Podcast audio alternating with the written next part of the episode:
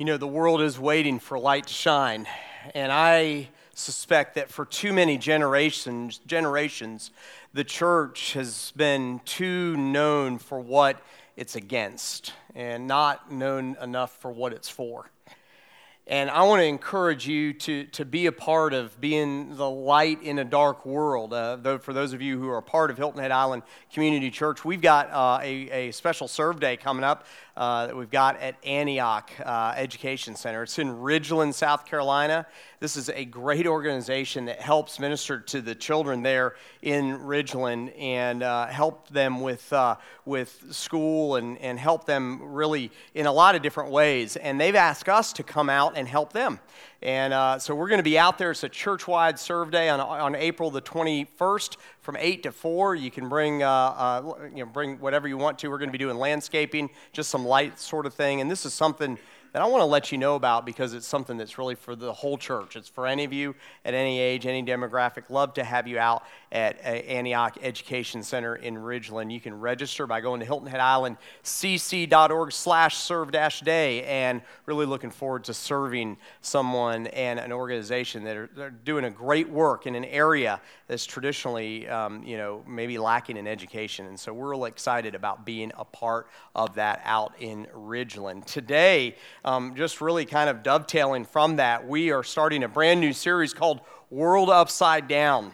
We're going to be talking about the very first church and how the very first church turned culture on its head, literally turned the world upside down and really changed the climate of all of history. And if you're here today, over the next 2 months, you're going to really like this if you love history, because we're going to talk a little bit about the history of the church and how it got started. But I wanted to begin today by asking you the question, have you ever thought about the word Christian? Have you ever thought about the word church? And what it means to be someone who goes to a church, who attends a church, who's a member of a church? Or have you ever thought about the word Christian? I think that sometimes in today's day and age, when the world thinks of someone who goes to church or someone who is a Christian, who is a Christ follower, I think that they probably equate those words with stagnant, maybe static, or something that is unchanged. Because the world's view of the church, I think, is just that. It's a group of people who just kind of go in every Sunday and they might hear, they might be a part of it for a while, and they sing some songs and they get together and they have some coffee and they hear a message. Notice I didn't say great message, but they hear a message. Might pray a few prayers. It was a little joke. Might pray a few prayers. You can laugh. Might pray a few prayers or read something from the Bible. And their view of us is that we leave here and that we just go back to life as usual, right? And I wonder if they're right. I wonder if they're right about that. I wonder if the church and we who call ourselves Christians, we who identify as followers of God, followers of Jesus more specifically, I wonder if we have kind of gotten lulled into our comfort so much that really we are kind of unchanged in terms of who we are. We're a bit static, maybe even a bit stagnant. And because that's the case, we're not a light to a world that's ready for the light. I got to tell you, that description of the church is not what God intended for the church to be. That description of who a Christ follower is, who a Christian is not what God's intent was. And it certainly wasn't the church in the first century. It wasn't the first group of Christians that got together. In fact, they were known as anything but a group of people who were unchanged, who just remained the same, just ordinary. They did and they were things and they were a light in a way that turned the world on its head. They were a part of the movement of God's Holy Spirit, and they jumped in and kind of got in line with the way God's Spirit was leading in a way that they challenged everything everywhere they went. They challenged kind of the static or the norm. Garrison Keillor said this and being critical of those of us who are Christians. He said, anyone who thinks that sitting in church can make you a Christian must also think that sitting in a garage can make you a car. I hope that's not the way we approach our faith. I hope he's wrong about that, because I don't want to be known as someone, I don't want to be known as a Christ follower who's just stagnant, unchanged. We're going to start this series today, and we're going to be kind of all over the place. In fact, it's interesting. The whole book of Acts kind of bounces back and forth between different stories. I read one scholar who said, I have to draw pictures and see this out on a chart because it's a little bit hard to kind of find the theme. And we're going to start right in the middle of the story. In fact, it's where that term, turn the world upside down, came from. It's right in the midst of the story. And over the course of these next 2 months, it may not be exhaustive, but we're going to go a little bit deeper into the story to find out some of the things that they were and some of the things that they did and some of the characteristics of who the church was and who these first Christians, who they were, so that we can find out that and emulate that. This whole idea of world upside down is not something that I made up or that we as a church made up. It's found right in the middle of the story. It's found right in Acts chapter 17, and it's interesting because it's right in the midst of the story. It's on the second missionary journey that a group of new Christians makes, this group of believers. Actually, they weren't new Christians. Some of them, they've been Christ followers for a long time, and they make this journey around the world. There were 3 different journeys that some of these Christians made. The first journey went up into Galatia, which is kind of an area that we get the book of Galatians from, and there were many churches in that area that started up. It was kind of a rough area of Asia. And then in the second missionary journey, they went up into Macedonia, which is modern-day Greece. And then in the third missionary journey, we'll see that they went all the way to Rome and modern-day Italy. And the spread of the gospel just began to kind of mushroom and blossom from this group of first Christians that got together. And right in the middle of the story, right after they had been in jail, Paul and Silas and Timothy, right after they had been in jail in a place called Philippi, which is where we get the book in the Bible called Philippians, they were released and they went into a place called Thessalonica. And they get there, and the people there are so shocked. And here's where this phrase comes from in Acts chapter 17, verse 6. And when they could not find them, they dragged Jason, who was probably another Christian who kept these men who were in town, and some of the brothers before the city authorities, shouting, "These men who have turned the world upside down have come here also." This was not like the shout of victory or excitement because some friends were in town. This was not a group of people that were really excited, like, they're here, yay, they're here, it's awesome, they're in town. They were like, they're here. We are in trouble. It's a little bit akin to those of you who are locals during Heritage Week, which is this week, and during summer, when we're like, they're here. And if you're here from out of town, we're really glad you're here, because here's the secret.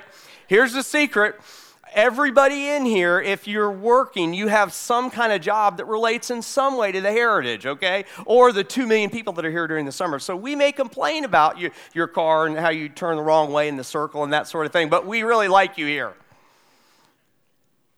But when we have this group of people who are here in our town, we're irritated, we're aggravated because we have to have more traffic, and we go to restaurants and it takes a little bit longer to wait. But I want you to hear something.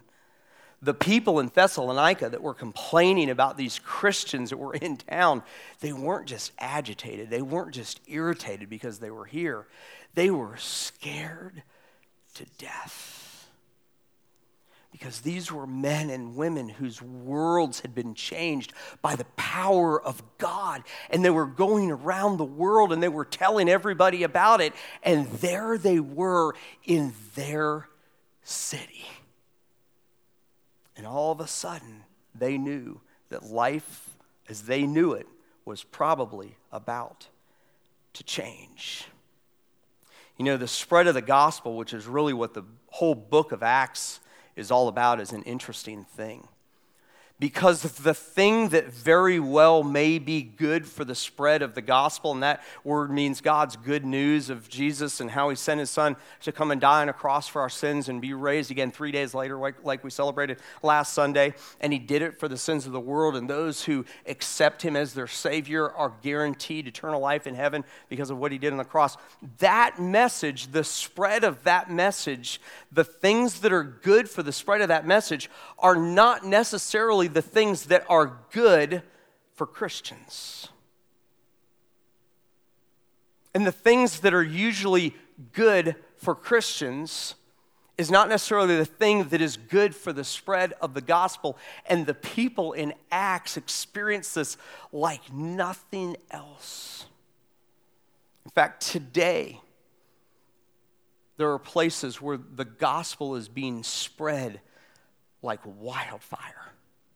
And I can promise you, in those places where freedom of religion is not allowed, it is not good for those people who are spreading it. But it's good for the gospel. It's good for the gospel.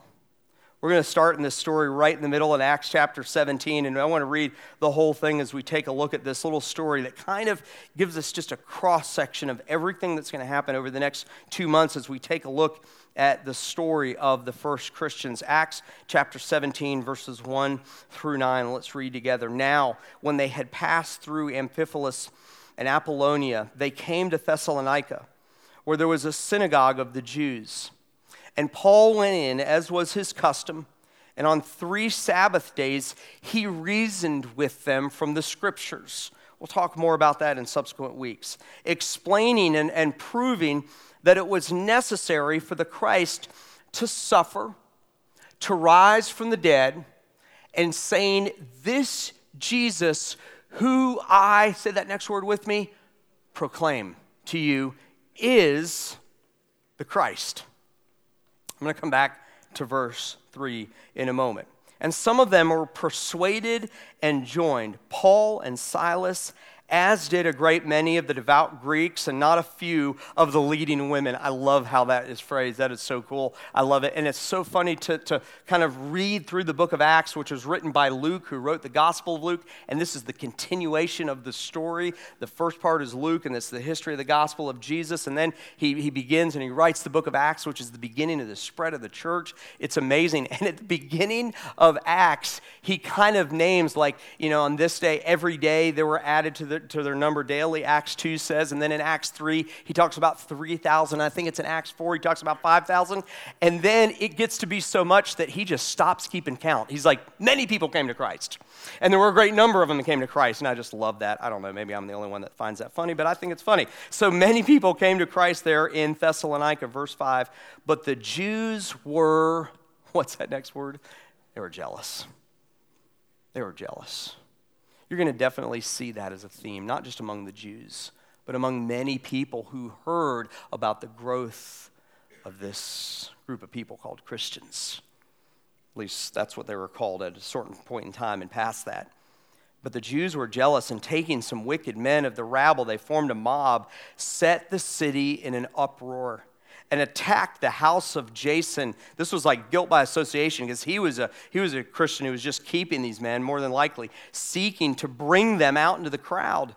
And when they couldn't find them, they dragged Jason and some of the brothers before the city authorities, shouting, these men who have turned the world upside down have come here also. And Jason has received them, and they are all acting against the decrees of Caesar, saying that there is another king, and his name is what?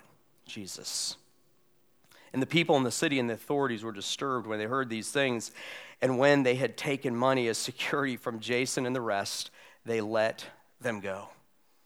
Now, what is it in this situation that turned the world upside down? Why are the ruling Jews and the leaders of this town, why are they so upset? How did these men and women who were Christians turn the world upside down? Well, it's this. They were proclaiming, and they proclaimed that Jesus was king, and in this context, in this city that was a Roman city, it violated Roman laws or decrees that Caesar made, that there was only one king, and his name was Caesar. So they used that little loophole to say, these men are causing trouble. And that, in fact, was their message. They were preaching that. They were proclaiming that Jesus was the king. And I want to submit to you today that whether it was back then in the first century or 2018, the message that Jesus is the King of Kings is a dangerous and divisive message, isn't it? It was divisive and dangerous for them back then because everywhere they went, they challenged authority. They didn't want to challenge authority, but they did. By preaching the gospel message inherently, they challenged the authority of anyone else who is ruler.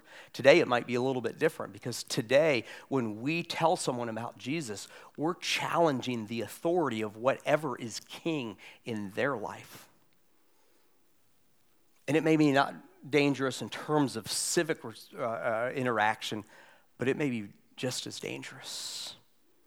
Some of you have told a friend of yours about your faith, and they've decided to disown you. Maybe your family has said, forget it, you're just a crazy Christian, you're nuts. Maybe it's, you know, someone who's really close to you, who you're passionate about seeing them come to the Lord, and it's caused a division among you, but you had to tell them about the great work of God in your life. You see, we have to be honest about the fact that the message that we have is dangerous. It's divisive, but we also have to be honest about the response.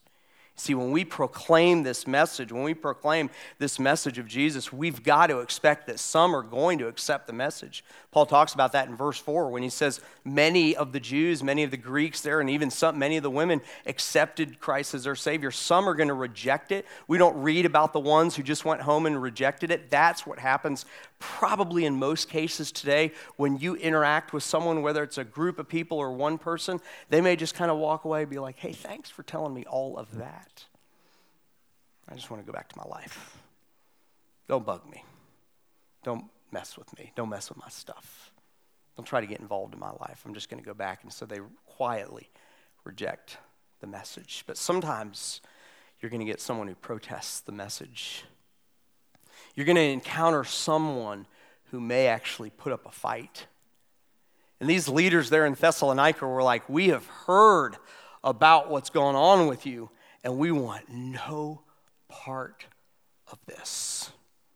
And so they thought how they could get rid of these men, these people who came into town with this message, because it scared them. I've often wondered, why in the world does the message that Jesus is king disturb so many people? It challenges authority. The reason that they were jealous was because they were afraid of the impact that this message would have on their lives. You see, the gospel of Jesus inherently, like, it tears us up. Yes, it brings hope and life, and it brings security in heaven if we accept it. But at first, what it's going to do is it's going to tear us up because it's going to reveal in our lives who we've got on the throne.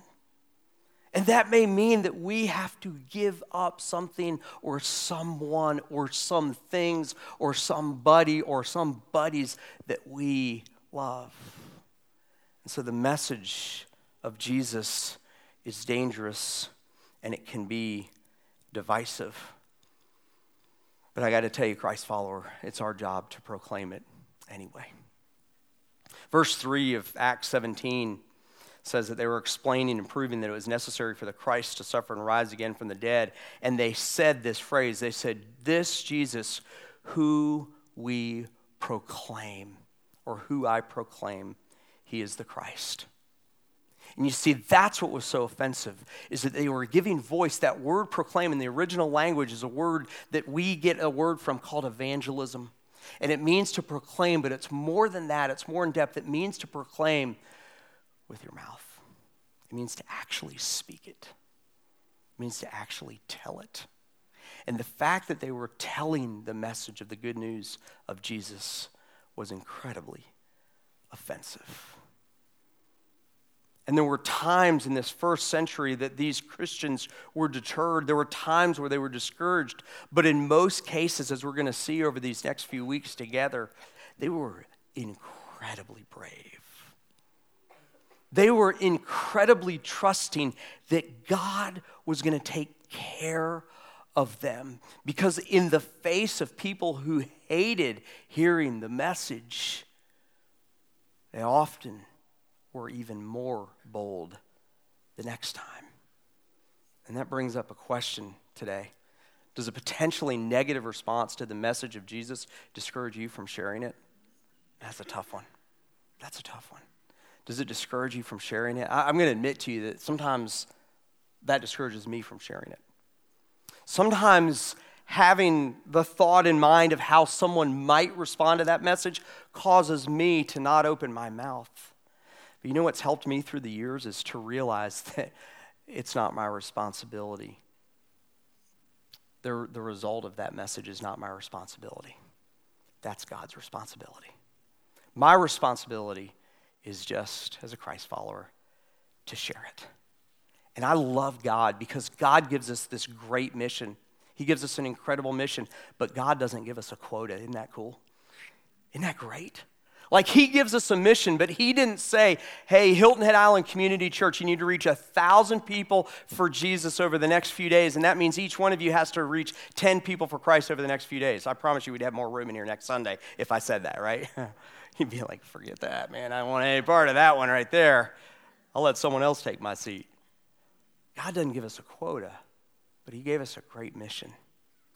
His mission is communicated in Matthew. In Matthew 28, 19 and 20, this is called the Great Commission for the church. He says that we're to go, therefore, and make disciples of all nations, baptizing them in the name of the Father and the Son and the Holy Spirit, teaching them to observe all that I've commanded you, and behold, I'm with you to the very end of the age. And then in Acts 1:8, we're going to take a deeper look into this passage in chapter 1 of Acts, but he says this, but you will receive power when the Holy Spirit has come upon you, and you will be my witnesses in Jerusalem and in Judea and Samaria and to the ends of the earth. Listen, here's what I want you to hear, Christ follower, is that we are responsible for sharing the message of Jesus. We're not responsible for the action of those who hear it. That's the Holy Spirit's job. And that's where we join in with God in what he is doing in our community, in our neighborhood, in our school students, and in the place that we work, those of you who are professionals, in our neighborhoods. Man, that's where we join in, because our job is sharing it. And that can be done in so many different ways. I would imagine that there probably aren't too many of you who are going to leave today and you're like, hey, next Sunday, Heritage Sunday, I'm going to get a big old sign. I'm going to go down to Sea Pine Circle and I'm going to proclaim the message of Jesus to everyone who goes in to the Heritage next Sunday. I'm guessing that's probably not going to happen for too many of you. In fact, we're going to be looking at different ways that this first church shared the message. Because while they turned the world upside down, they were very smart about it. You realize in this particular passage that they, in verse 7 and 8, that they got the ones who were their enemies to proclaim the message that they were railing about in the first place? That's brilliant, isn't it? I love that. And that all dovetails with our mission as a church. Our mission is to passionately share the message of Jesus and lead people to follow him. Notice it doesn't say that our job is to bring people to Christ, because that's the work of the Holy Spirit. Our job is just to proclaim it, and we can do that in a variety of ways. Maybe you're here today and you're not like the person that's like super bold. I get that. I'm with you. But maybe you have a friend who is really searching right now, or maybe they're seeking, or maybe they're lost, or maybe they have a lot of questions about God and the Bible, and you don't know how to explain it to them. Coming up in just a few Monday nights on April the 16th, we've got Starting Point, which is really designed for those who are new Christians, those who are seeking God, and those who have a lot of questions, or maybe even returning to God. It's a fantastic, we've got a group of people who are going to be teaching that here on Monday nights from 6 to 7:30. I think it's about 8 weeks. I want to encourage you, maybe bring someone. Maybe that's your way of doing what the first church did. Maybe it's going down to your neighbors and finding out how they're doing, because you know that they've been sick and they're homebound and they maybe need some help. Or maybe it's going to Antioch Educational Center, or some of you who are going to Belize. It's full right now. We can't take any more. But if you're going to Belize, that's part of the way that you're sharing the message. Or maybe it's helping out in Island Kids. and being a part of what Leslie's doing back there and all of our great volunteers sharing the message of Jesus to people who that's the time in their life when they accept him the most, every study says. See, our mission, not only as a church, but as people, is to share that message and to help lead people to follow him. And I got to tell you, church, if we're on mission, that means there will be times that we do turn the world upside down. And while it may not be the best thing for us, it's the best thing for the spread of the gospel message.